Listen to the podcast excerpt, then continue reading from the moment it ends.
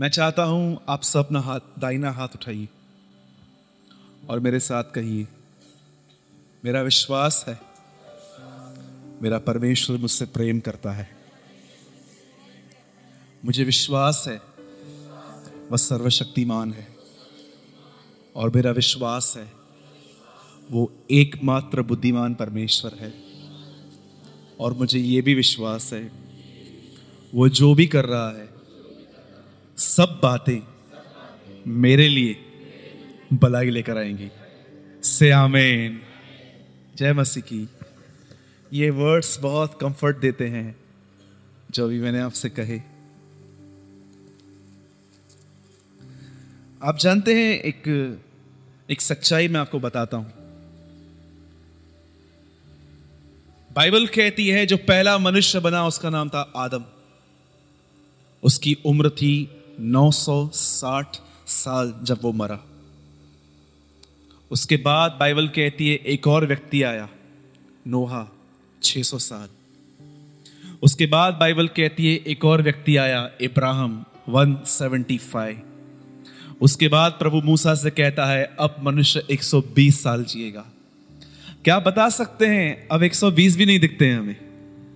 आज इंसान की उम्र 50, 55, 60, 70 का भी आजकल बहुत मुश्किल से आदमी मिलता है। आपको पता है परमेश्वर ने डिसाइड किया था 120 उसके बाद भजन सहायता में एक और वचन लिखा है कि मनुष्य की वर्ष आयु 70 रहेगी वर्ण 80 भी हो सके।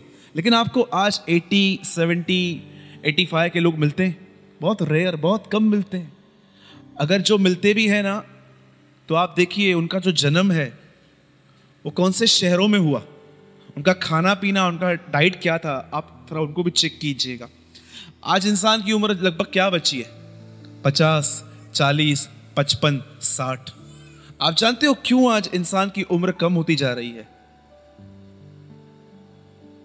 पता है आपको ये बात?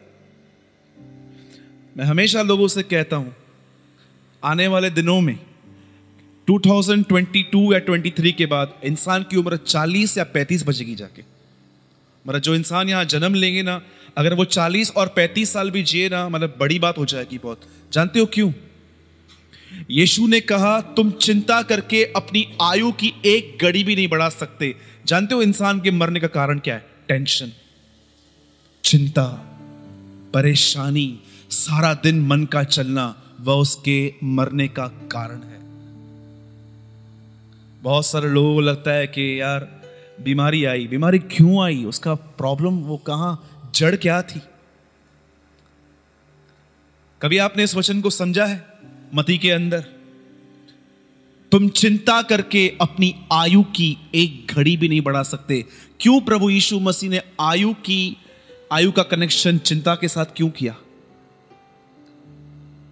मैं आपको सच कहता हूँ, दिन बुरे हैं, पॉलूस कहता है। इफिसियो में लिखा है। 2017 से बुरा 2018 है। मैं आपसे एक बात पूछता हूँ। क्या आप भी तो सारा दिन परेशानी में तो नहीं जी रहे हैं? यीशु मसीह ने कहा, अंतिम दिनों में मनुष्य का मन उसकी चिंताओं में सुस्त हो जाएगा। सारा दिन चिंता चिंता चिंता, वो मेरे लिए क्या सोच रहा है? वो मेरे लिए क्या सोच रहा है? ये मेरे लिए क्या सोच रहा है? वो मेरे लिए क्या सोच रहा है? परमेश्वर क्या सोच रहा है, ये फ़र्क ही नहीं पड़ता है। लेकिन परमेश्वर के बनाई हुई क्रिएशन मेरे लिए क्या सोचती है? दैट इज़ इंपॉर्टेंट मैं आपको लिख के दे सकता हूँ, अगर आज आप डिसाइड करो कि, ब्रदर, मैं मानता हूँ कि मेरे अंदर विश्वास की कमी है, इसीलिए मैं प्रभु के वचनों पे भरोसा नहीं करता हूँ। आज मैं ईमानदारी से प्रभु के सामने कहूँगा, मेरा मन कठोर है, विश्वास नहीं कर पाता है। मैं आपको लिख के दे सकता हूँ, जिस समय आपका यहाँ प्रेशर कम होगा वो बीमारियाँ जो सालों से आपके पास हैं, वो आपके पास नहीं रहेंगी। जो यहाँ है, वो पूरे बदन में इफ़ेक्ट लेके आता है। कहते हैं ना, इतना पैसा कमाया ताकि बहुत कुछ बना सकूँ, बाद में यही पैसा उसने अपनी सेहत को बनाने के लिए लगा दिया। कितनी बड़ी बात है। यहाँ पर क्या चल रहा है, वो बहुत इंपॉर्टेंट है। मैं आपको बताना चाहता हूँ, सब बीमारियाँ पाप की वजह से नहीं आती कई लोग सोचते हैं कि यार, इसने कोई गंदा पाप किया था, इसीलिए इसको एच आई हुआ, इसको एड्स हुआ, इसको कैंसर हुआ, इसको मलेरिया हुआ। जी, मैं आपको बताना चाहता हूँ, सारी बीमारियाँ पाप से नहीं आती है। हाँ कुछ बीमारियाँ पाप से आती हैं। यीशु ने एक जगह पे कहा, जा, फिर पाप मत कर, कहीं ऐसा ना हो, इससे बड़ी तकलीफ़ तुझ पर आए। पर मैं ये मानता हूँ कि 99 90 परसेंट बीमारियाँ टेंशन की वजह से हैं। आज की बात बता रहा हूँ मैं। आफ्टरनून में हम कुछ भाई लोग यहाँ बैठे हुए थे। हम लोग थोड़ा संगति कर रहे थे। मैं एक भाइयों को बात सिखा रहा था कि आप में से कोई चर्च का डोर कीपर बनना चाहता है? क्या आप में से कोई कलीसिया का मेषपाल बनना चाहता है? समझिए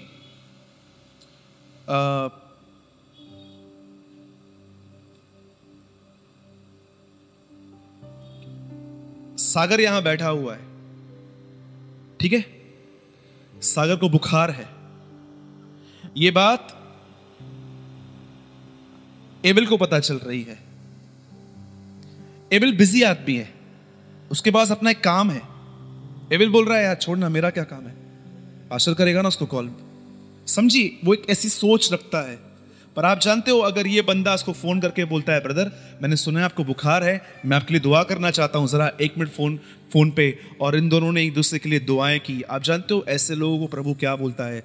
They are the door keepers of the church इसीलिए पौलुस कहता है, मेरे रहते हुए शैतान का कोई व्यक्ति अंदर नहीं आ सकता। लेकिन आज हमारे बीच में इतनी व्यस्त चर्च है, इतने व्यस्त लोग हैं, इतने बिज़ी लोग हैं, वो कहते हैं, हमें अपने पास, अपने लिए समय नहीं है तो हम उनके लिए क्या समय निकालेंगे? इसीलिए बाइबल कहती है, सांप तुम्हारे कलीसा में घुसाए मैं आपसे पूछता हूँ, आप में से कितने लोग चाहते हैं कलीसा का गेट कीपर बनना? बोलो, जय मसीह की। Are you door keepers of the church आप हैं? कभी आपने अपने लाइफ में किसी बीमार को कॉल करके पूछा है, आप कैसे हो? आपकी तबीयत कैसी है? मैं आपके लिए प्रेयर करना चाहता हूँ। आप जानते हो, क्या एक्सपेक्ट करते हो? कोई और मुझे कॉल करे।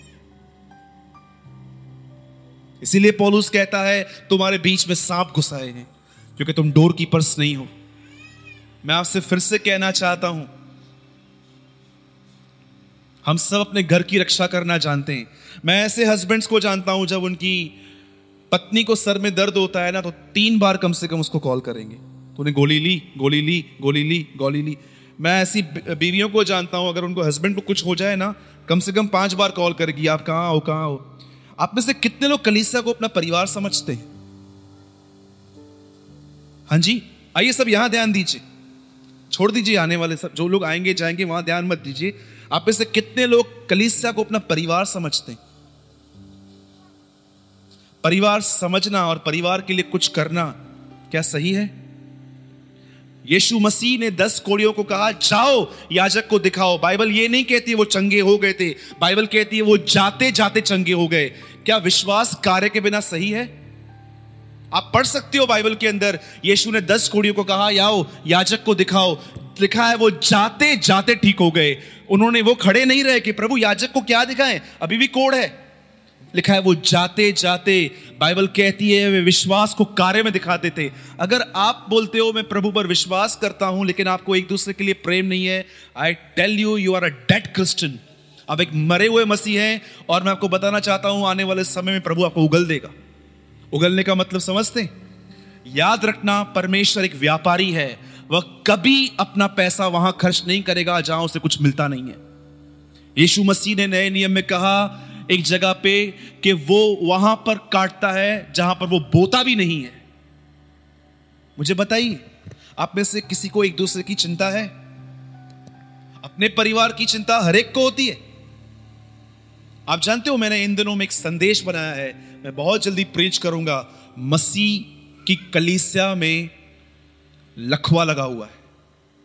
The paralytic body of Christ आप जानते हो पैरालिटिक किसको बोलते? ये देखिए। समझिए मेरा हाथ जो है, ये पैरालिटिक है। आपको पता है इसको कुछ भी हो, ये हाथ को नहीं पता चलने वाला है, क्योंकि इसमें जान ही नहीं है। मैं आपसे पूछता हूँ, जब किसी और का दर्द आप महसूस कर पाते? Otherwise you are a paralytic man आपके पास लकवा है।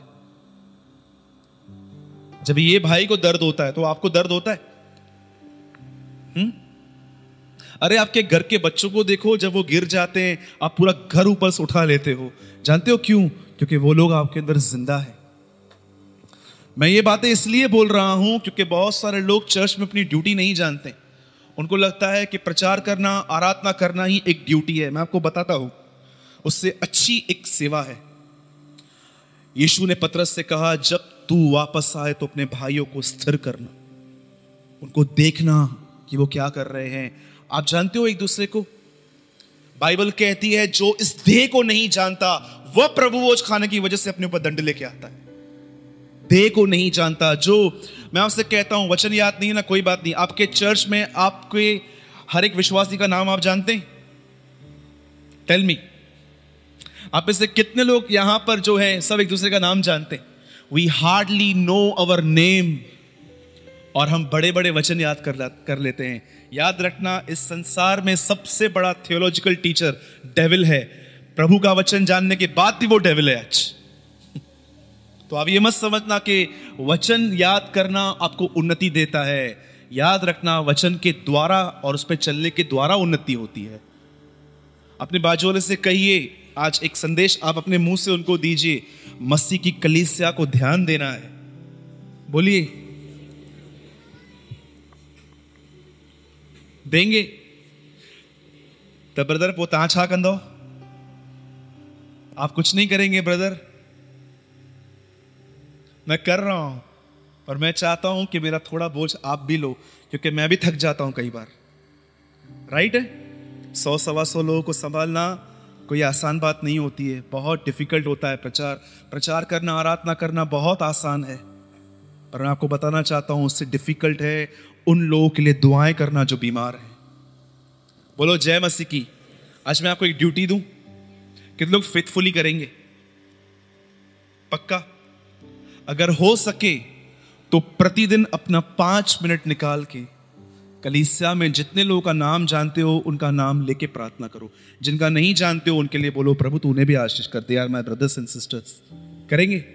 पाँच मिनट अरे प्रभु के साथ वाचा बाँध के देखो कभी। आप माला माल हो जाओगे आत्मा में। उसके साथ वाचा बांधोगे प्रभु, मैं वाचा बांधता हूँ, मैं जॉब में रहूँ, बिज़नेस में रहूँ, मैरिज में रहूँ, पार्टी में रहूँ, कुछ भी हो जाए, मैं पाँच मिनट निकाल के तेरी कलीसिया के लिए ज़रूर दुआ करूँगा। मैं आपको दिखाना, मैं आपको बताऊँगा, आने वाले दिनों में प्रभु आपको इतना भरेगा, आप संभाल नहीं पाओगे। बोलो आमीन। बोलो जय मसीह की। बोलो आमीन। आमीन का मतलब समझते हो?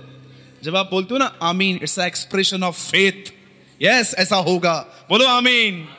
यस तो प्लीज़ आप ध्यान दीजिए। आप जानते हो, मसीह में तीन टाइप के लोग होते हैं। उसके बाद मैं अपने वर्ड में आऊँगा बोलो तीन टाइप के। एक होते हैं बच्चे। बोलो बच्चे। बोलो अपने बाजू वाले से, बच्चे। हाँ जानते हो बच्चे कैसे होते हैं? इनको पापों की क्षमा बपतिस्मा और अनंत जीवन। मरने के बाद जीवन चाहिए बस। मेरा पाप क्षमा हुआ है, मैंने बपतिस्मा लिया है, यीशु मसीह आएगा, मेरे को लेके जाएगा। ये सब बच्चे हैं। अभी तक डायपर पहन के और मुँह में अंगूठा लेके चूस रहे हैं ये। इससे बड़े एक और आते हैं। उनको हम कहते हैं, बोलो पुत्र। हाँ ये लोग यहाँ पर स्थिर नहीं रहते हैं। ये डे बाय डे मेच्योर होते हैं। और तीसरे जानते हैं कौन से होते हैं? तीसरे ऐसे हो जाते हैं कि इन दोनों लेवल्स को पार करते हैं, उन्हें परमेश्वर लड़ाई के लिए बेचता है। इसीलिए पोलूस कहता है, परमेश्वर के सारे आत्मिक हथियार बांधो। क्यों? क्योंकि तुम एक युद्ध में हो।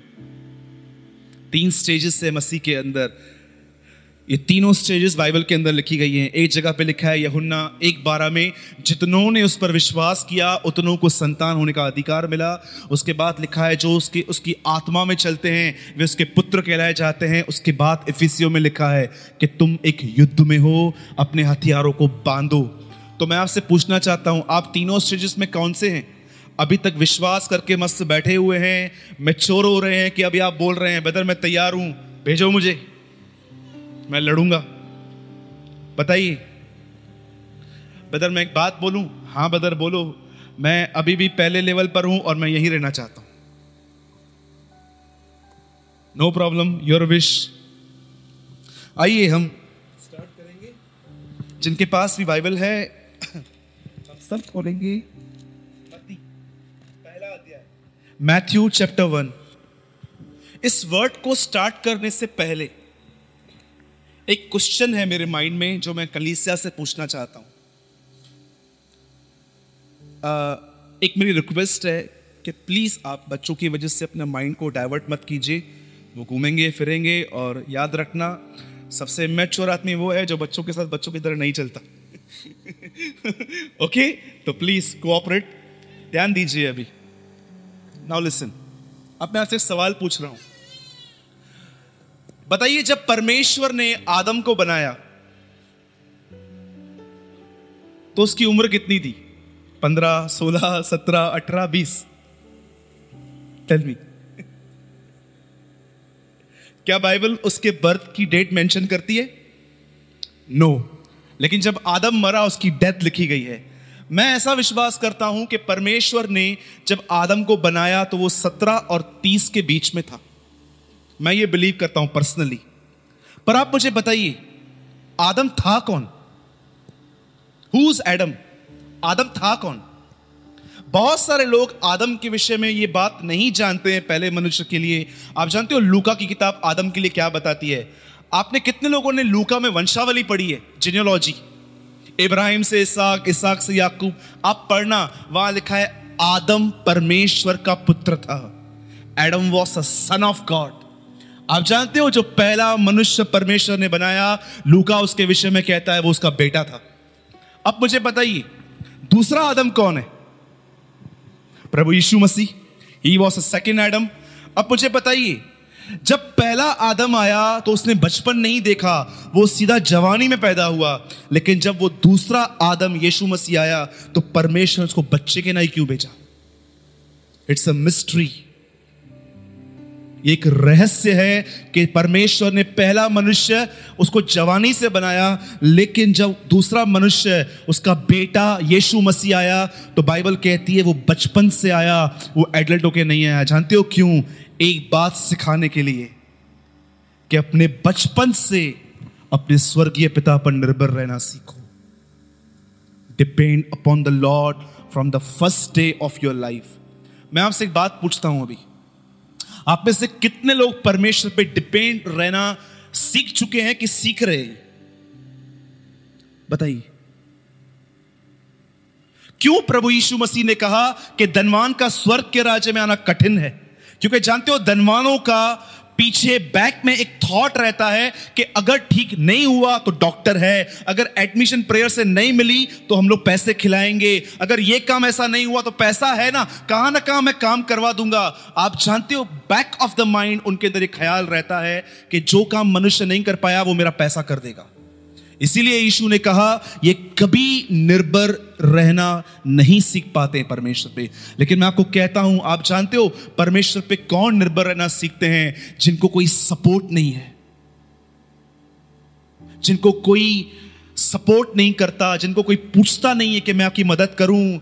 बाइबल क्यों कहती है, विधवा को लूटो मत, उसका न्याय चुकाओ, क्योंकि उसका पति न होने पर वह अपने परमेश्वर पर निर्भर रहती है। मैं आपसे पूछता हूँ, क्या आपने अपने जीवन में यह प्रार्थना की है कि प्रभु, चाहे मैं बहुत बार कहता हूँ कि आप मेरे परमेश्वर हो, लेकिन मेरा अंदर का भाग किसी और के इंतज़ार में है। मैं प्रभु लोगों पे डिपेंड हूँ, मैं मनुष्यों पे डिपेंड हूँ, मैं किसी आदमी पे डिपेंड हूँ। मैं आपको बताऊँ, एक दिन परमेश्वर पिता समय तुम्हारी उस डिपेंडेंसी को तोड़ेगा और तकलीफ़ होगी। क्योंकि याद रखना, जब आप किसी पे डिपेंड रहते हो ना, निर्भर रहते हो ना, ये हेल्प करेगा, वो हेल्प करेगा। आपने जानते हो उस आदमी को क्या कहा है? यू आर माई गॉड तू मेरा परमेश्वर है। क्या कहती है बाइबल? जिस वर्ष राजा उजिया मरा यशया कहता है, उस वर्ष मैंने प्रभु को देखा। जानते हो यशया किसके दम पे उड़ता था? उजिया के दम पे। उसका मामा, उसका अंकल एक पॉलिटिशियन था।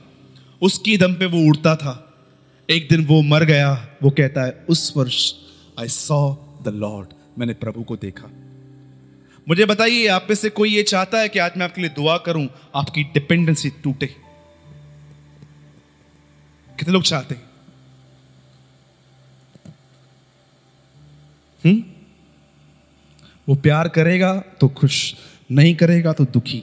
ये मदद करेगा तो खुश, नहीं करेगा तो दुखी। ऐसा लगता है कि परमेश्वर की जगह उस आदमी को देके रखी है हमने। आपको मैं एक प्रोफेसी नहीं बोल सकता हूँ, लेकिन एक सेंटेंस ज़रूर कहूँगा। जिस भी चीज़ से आप प्रभु से ज़्यादा प्यार करोगे, एक दिन वो चीज़ प्रभु आपसे मांगेगा। यू बिलीव मी और नॉट जिस भी चीज़ से आप परमेश्वर से ज़्यादा प्यार करेंगे एक दिन वो चीज़ प्रभु आपसे छीनेगा। एक दिन इस आग को मरना पड़ेगा। याद रखिएगा। इसीलिए यीशु ने कहा, यदि कोई मेरे पीछे आना चाहता है तो अपने माँ, बाप, भाई, बहन को त्यागे, क्योंकि कोई इनके साथ मेरे साथ नहीं चल पाएगा। You will be a shallow Christian आप एक ऐसे मसीह होंगे जिनके लाइफ में कोई गहराई नहीं होगी जिनकी दूसरों पर डिपेंडेंसी है। मैं आज दुआ करता हूँ आपके लिए कि प्रभु आने वाले समय में आपकी डिपेंडेंसी तोड़े। बोलो आमीन। कितने लोग दिल से बोल रहे हैं आमीन? मनुष्यों की ओर से मदद बंद हो, यीशु मसीह के नाम से। बोलो आमीन। How many people agree brother मैं अंदर से हाँ नहीं बोल पा रहा हूँ। आइए। मैं एक वचन पढ़ता हूँ। जिनके पास बाइबल है हम सब खोलेंगे। मती की किताब पहला अध्याय इक्कीसवा वचन 121 वह पुत्र जनेगी। वह पुत्र जनेगी। और तू उसका नाम यीशु रखना। हम्म। क्योंकि वह अपने लोगों का उनके पापों से उद्धार करेगा। हम्म। आगे। यह सब कुछ इसलिए हुआ कि जो वचन प्रभु ने भविष्यवक्ता के द्वारा कहा था वह पूरा हो। हम्म। कि देखो एक कुंवारी गर्भवती हो गई और एक पुत्र जनेगी हम्म। और उसका नाम इमानुएल रखा जाएगा हम्म। जिसका अर्थ यह है परमेश्वर हमारे साथ। बस बस बस बस बस। सब अभी ध्यान दीजिए यहाँ पर। मैं चाहता हूँ प्लीज़ की अब थोड़ा अटेंशन दीजिए इस बात को। नाउ लिसन वेरी केयरफुली आप जानते हो परमेश्वर ने हर चीज़ हमें बाद में सिखाई नए नियम में। पर पहली चीज़, उसने हमें कही, यह समझो कि मैं तुम्हारे साथ हूँ। कितने लोग समझ रहे हैं मेरी बातों को? क्यों परमेश्वर ने यह पहली चीज़ इस किताब में सबके सामने रखी, जिसका अर्थ है, परमेश्वर हमारे साथ। बोलो, परमेश्वर मेरे साथ है। बोलो, वो परमेश्वर मेरा पिता है। अब मैं अपना मैसेज स्टार्ट कर रहा हूँ। सिर्फ़ 10 से 12 मिनट का ही है, लेकिन मैं चाहता हूँ आप थोड़ा इसको ध्यान से सुनिए। आप जानते हैं, एक दिन आया। बाइबल कहती है, एक व्यक्ति था, जिसका नाम था यूसुफ। उसके भाइयों ने जलन की वजह से उसे बेच दिया। लेकिन बाइबल यह कहती है कि परमेश्वर उसके साथ था। आप में से कितने लोग अपनी प्रॉब्लम को इस तरह लेते हैं?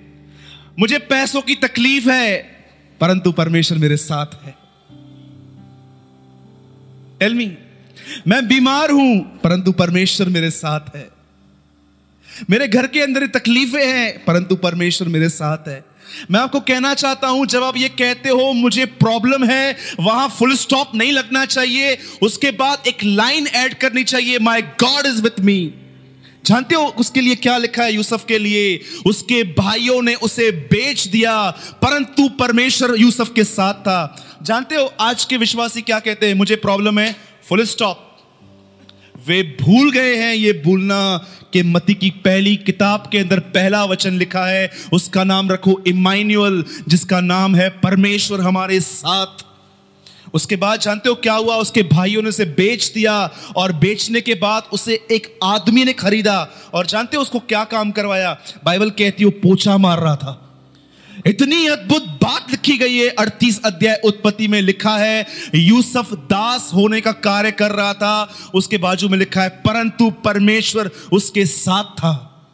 उसके बाद बाइबल कहती है, एक स्त्री ने उसके ऊपर गंदी नज़र डाली, उसे व्यभिचार में गिराने की कोशिश की, उस आदमी पर रेप केस लगा, वो तेरह साल जेल के अंदर बंद था, लेकिन उसके बाद भी बाइबल कहती है, परमेश्वर उसके साथ था। मैं आपसे एक बात पूछता हूँ, जिस आदमी के साथ परमेश्वर रहता है, उसको उसके भाई बेच रहे हैं, परमेश्वर रोक नहीं रहा। एक ऐसा आदमी जिस पर रेप केस लग गया, प्रभु उनको रोक नहीं रहा। एक ऐसा आदमी जो नौकरी कर रहा है, राजा का बेटा होने के बाद भी बाइबल कहती है, प्रभु उसके साथ था। जिनके साथ परमेश्वर रहता है, उनकी ये हालत कैसे हो गई? हाँ? ब्रदर, आप बोलते हो, प्रभु हमारे साथ है, फिर भी हमारी ये लाइफ, हमारी लाइफ इतनी टफ क्यों है? परमेश्वर क्यों कुछ नहीं कर रहा? आप जानते हो? तुम कलीसिया में आते हो। तुम विश्वास में स्थिर हो।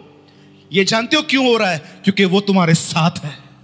इसीलिए हो रहा है। नहीं तो तुम कब का यहाँ से चले जाते? तुम एक ही बात कहते, कौन है यीशु मसीह? हम कहीं और जाएँगे। तुम्हारे सौ काम नहीं हो रहे हैं आज भी। फिर भी तुम कहते हो, नहीं, मैं यीशु के पीछे ही भागूँगा। ये विश्वास तुम्हें किसने दिया? बाइबल कहती है, परमेश्वर ने दिया है। बहुत लोग सोचते हैं कि परमेश्वर अगर मेरे साथ है तो मेरा लाइफ कंफर्टेबल हो जाएगा। जानते हो आपके साथ क्या किया है उसने? आप में से कितने लोग यहाँ पर हैं? मैं आपसे एक सवाल पूछता हूँ आज। कोई काम है जिसके लिए आप कंटिन्यू प्रार्थना कर रहे हो, प्रभु, ये कर ये कर ये कर। लेकिन आपको पता है कि बॉम्बे के अंदर एक ऐसा आदमी आया है, वो यीशु मसीह की ओर से नहीं है, वो एक अपना ही पंथ है उसका, और अगर उसके पास जाऊँगा, काम हो जाएगा। आप में से बताइए, मैं आपसे पूछता हूँ, आपका यहाँ काम नहीं हो रहा है, लेकिन वहाँ हो जाएगा। आप जाएँगे? क्यों नहीं जाएँगे? क्यों क्यों नहीं जाएँगे, मुझे बताइए। That is God is with us इसे कहते हैं, परमेश्वर मेरे साथ है। आप जानते हो, बाइबल क्या कहती है? उसके बाद यूसुफ को जेल से निकाला गया और यूसुफ को एक ऐसी पदवी दी गई। राजा ने उससे कहा, मेरी पत्नी को छोड़ सब कुछ तेरा है। Everything is belong to the you उसके बाद जानते हो, बाइबल क्या कहती है? आगे चल के, परमेश्वर ने उसे सारे कष्टों से छुड़ाकर मिस्र के राजा के सामने अनुग्रह और बुद्धि दी। मैं आपको एक बात बताना चाहता हूँ। शुरुआत कैसी भी हो, जीतोगे तो आप ही। से आमीन। कितने लोग ये बिलीव करते हैं कि परमेश्वर ने मुझे एक ऐसी लड़ाई में रखा है, जहाँ पर यह बताया गया है कि मैं पहले से ही जीता हुआ हूँ। जानते हो उत्पत्ति की किताब क्या बताती है? सांप जीता है। You read the book of Genesis Bible कहती है, सांप जीता है, आदम को गिरा के। लेकिन जानते हो रेवलेशन क्या बोलती है? मेमना जीता है। मैं आपसे एक बात पूछता हूँ। वो आंटी से लेके इस हॉल में जितने भी लोग बैठे हैं भाई मुकेश तक, आप में से कितने लोग बोल्डली एवरीडे बोल पाते हैं, भले ही मेरी सिचुएशन क्या भी है my God is with me जानते हो परमेश्वर ने आपके आपके अंदर क्या काम किया है? मैं आपको बताना चाहता हूँ एक चीज़। लॉर्ड इज़ माई विटनेस एक दिन बाइबल कहती है, यीशु मसीह पतरस के पास गया। और जानते हो पतरस से क्या पूछा? लोग मेरे विषय में क्या कहते हैं? पतरस कहता है, कोई तुझे यर्मिया कहता है, कोई तुझे यशया कहता है, कोई कहता है तू मुर्दों से जी उठा है, कोई तुझे क्या कहता है? कोई तुझे कहता है कि एलिया वापस आ गया। यीशु मसीह बोलता है, रुक। तू क्या बोलता है मेरे लिए? पतरस जानते हैं क्या बोलता है? तू जीवित परमेश्वर का पुत्र, मसीह है। इंग्लिश में लिखा है you are the Christ son of the living God मुझे एक बात बताइए। एक आदमी आपके सामने इतने चमत्कार कर रहा है। पतरस ने अपनी आँखों से देखा था, यीशु क्या क्या कर रहा था। पतरस के लिए तो इजी था ना ये विश्वास करना कि यीशु परमेश्वर का बेटा है। तो यीशु मसीह ऐसा क्यों कहता है कि तू मुझे क्या बोलता है? जानते हो, उसके बाद यीशु कहता है, तू जो ये कह रहा है ना कि मैं परमेश्वर का बेटा हूँ, वो तुझ पर पिता ने प्रकट किया है। आप जानते हो, पतरस ने उस पर कब विश्वास किया था? जब पूरी इज़राइल उसे रिजेक्ट कर चुकी थी। उस समय पतरस को पूरी इज़राइल कह चुकी थी, ये झूठा है, ये यहोवा का नाम खराब करता है, ये बाल जबूल है। इन सब के बीच में पतरस से पूछा गया, तू क्या कहता है? पतरस कहता है you are the Christ the living God अब मैं आपसे एक बात पूछता हूँ, आप में से कितने लोग ये विश्वास करते हैं कि प्रभु यीशु मसीह को छोड़ कोई प्रभु नहीं है? लिफ्ट योर हैंड पक्का? मांस और लहू ने नहीं, स्वर्गीय पिता ने आप पे प्रकट किया है। यू बिलीव दैट ये फेथ कोई छोटा फेथ नहीं है। जानते हो ये फेथ रखने वालों को क्या कहा जाता है? जैसे पतरस ने कहा कि तू परमेश्वर का पुत्र मसीह है, उसके बाद बोलता है, पतरस, तू एक चट्टान है, अब मैं तुझ पे अपनी कलीसिया बनाऊँगा। आप जानते हो, जिनका ये विश्वास है कि यीशु मसीह को छोड़ कोई प्रभु नहीं है, प्रभु यीशु मसीह कहते हैं, उनके ऊपर कलीसिया बनेगी। आप क्या समझते हैं इस विश्वास को? हाँ अगर आपको लगता है कि अगर अगर कहीं और काम हो रहा है तो मैं वहाँ भी जाऊँगा। भले वो यीशु में हो, नहीं हो तो मैं आपके ऊपर डाउटफुल हूँ कि आपको सचमुच पवित्र आत्मा मिला है कि नहीं मिला है। पर मैं आपको बताना चाहता हूँ, दीन बनो, नम्र बनो, शोक करो मेल मिलाप करो, ये सब बातें बाद में आई है। लेकिन कलीसिया को पहली चीज़ कही गई है, इस बात को जानो कि वो तुम्हारे साथ है। अब क्यों परमेश्वर हमारे साथ है, आपको पता है? क्यों साथ है?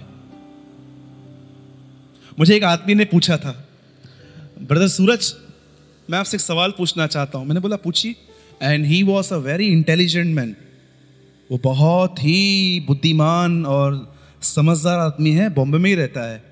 उससे मुझे बोला, ब्रदर, हाथ जोड़ के पूछा। बोला, सूरज, ब्रदर, क्या आप मुझे बता सकते हैं कि परमेश्वर पुराने नियम में इतना गुस्से वाला दिखता है? लेकिन नए नियम में अचानक इतना नम्र कैसे बन गया? मैंने बोला हाँ बात तो एकदम सही कह रहे हैं। आपको पता रहेगा ना, पुराने नियम में प्रभु थोड़ी थोड़ी बात पे गुस्सा करता था। कितने लोग आकान को जानते हैं? आकान। ओल्ड टेस्टमेंट में एक आदमी था, उसने अर्पण में से थोड़ी कुछ बातें अपने पॉकेट में रख दी थी। प्रभु ने कहा, इसे बगैर दया के मारो। गाग राजा को बगैर दया के मारो, अमालकियों को खत्म करो। वही परमेश्वर आज कलीसिया के अंदर हर आदमी से विनती कर रहा है, आओ मसीह के पास आओ। पॉलुस कहता है, परमेश्वर ने मसीह में तुमसे विनती की है, आओ। जानते हो, परमेश्वर इतना पुराने नियम में, इतना गुस्सेल दिख रहा था, अचानक वो आपको ऐसा क्यों दिख रहा है कि इस लविंग फादर सिर्फ़ एक ही वजह से अब उसके बीच में और तुम्हारे बीच में एक व्यक्ति खड़ा है, यीशु मसीह। सिर्फ़ उसकी वजह से। जानते हो, वो खड़ा है तुम्हारे लिए बस। पिता के क्रोध को रोक के खड़ा है वो। लेकिन मैं आपको बताना चाहता हूँ, एक दिन आएगा, जब परमेश्वर और हमारे बीच में वो जो जगह है जिसको हम कहते हैं मीडियाटर, मध्यस्थ यीशु मसीह वहाँ से उठेगा कलीसा को लेने के लिए।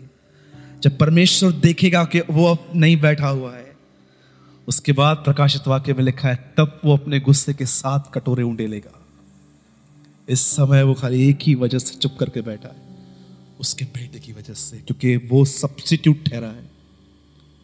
क्रिकेट में किसी को भी कुछ लगता है, वो चला जाता है, उसकी जगह पे कोई दूसरा व्यक्ति खेलने के लिए आता है, जिसे हम इंग्लिश में कहते हैं सब्सिट्यूट आप जानते हो क्रूज पे जीसस आपका सब्सिट्यूट ठहरा था। वो जगह जहाँ पर आपको मरना था, यीशु मसीह वहाँ पर मरा। अब मैं एक आखिरी बात पूछ के इस एक मिनट के अंदर मीटिंग पूरी कर रहा हूँ, क्योंकि प्रभु बोझ है आज। सुनिए। आप में से कितने लोग ये विश्वास करते हैं? भले ही मेरी कंडीशन को कैसी भी क्यों नहीं है, प्रभु मेरे साथ टेल मी विश्वास करते? कितने लोग ये बिलीव करते हैं, जो भी हो रहा है, वो मेरी भलाई के लिए हो रहा है। जो भी हो रहा है। और जानते हो भलाई क्या है? कितने लोगों ने इस आदमी का नाम सुना है? ए डब्ल्यू टोजर जानते हो क्या बोलते हैं? ये भलाई क्या है? बहुत सारी बहनों को लगता है कि मेरा चेन गुम हो गया। इसमें भी भलाई है, प्रभु डे तो ले बेवट हिड़ी दो फिर से पुरानी वाचा में जा रहे हो आप। बहुत सारी बहनों को लगता है, जो बहुत सारे भाइयों को लगता है, धंधा खराब हो रहा है, चिंता मत कर, पूरे मार्केट के ग्राहक एक दिन मेरे पास आएँगे। यू आर रॉन्ग जानते हो भलाई क्या है? सारे सरकमटेंस सारी प्रॉब्लम्स सब कुछ परमेश्वर ने होने दिया है सिर्फ़ एक ही वजह से, कि उसकी कलीसिया उसके पुत्र यीशु की तरह बने। और कोई कारण नहीं है। आपको चाहिए, आप घर जाना, रोमियो आठ, अट्ठाईस पढ़ना।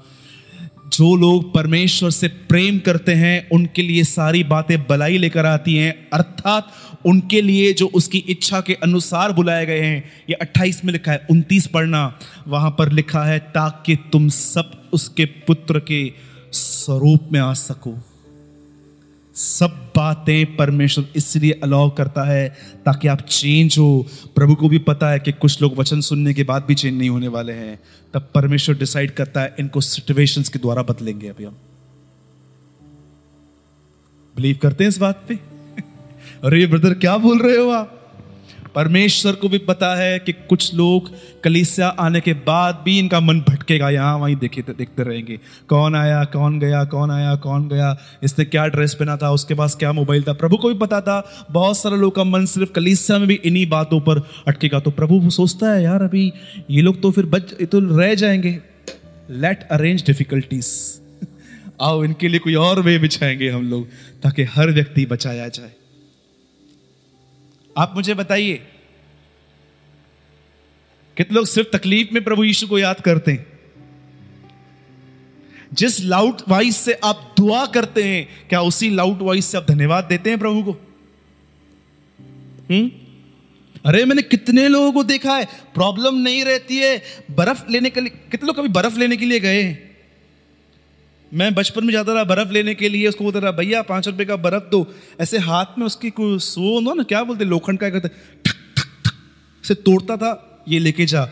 मैंने ऐसे देखा है, जिनके पास तकलीफ़ हो, तकलीफ़ नहीं है ना, उनको ऐसे करना पड़ता है, प्रार्थना करना प्रार्थना कर, तोड़ना पड़ता है उनको। लेकिन जो प्रॉब्लम में है, वो बेचारे इतने टूटे हुए रास्ते में प्रार्थना करके जाते हैं, प्रभु, दया करना, बहुत चलाने वाला है आज। सोचो, आपने कोई ऑफ़िस से मिस्टेक की है, आपको पता है, कल ये आदमी मेरे को दबा के सुनाने वाला है। रात से प्रेयर चालू होती है, प्रभु, उसको ठंडा करना ठंडा करना ठंडा करना। कई बार तुम्हारी तकलीफों को परमेश्वर यूज़ करता है, ताकि तुम उसको जानो। बोलो, प्रभु, मुझ पर दया कर। मुझे तकलीफों के द्वारा नहीं, मुझे वचन के द्वारा बदल। बोलो, यीशु मसीह की। बोलो, जय। आइए हम सब खड़े हो जाएँगे।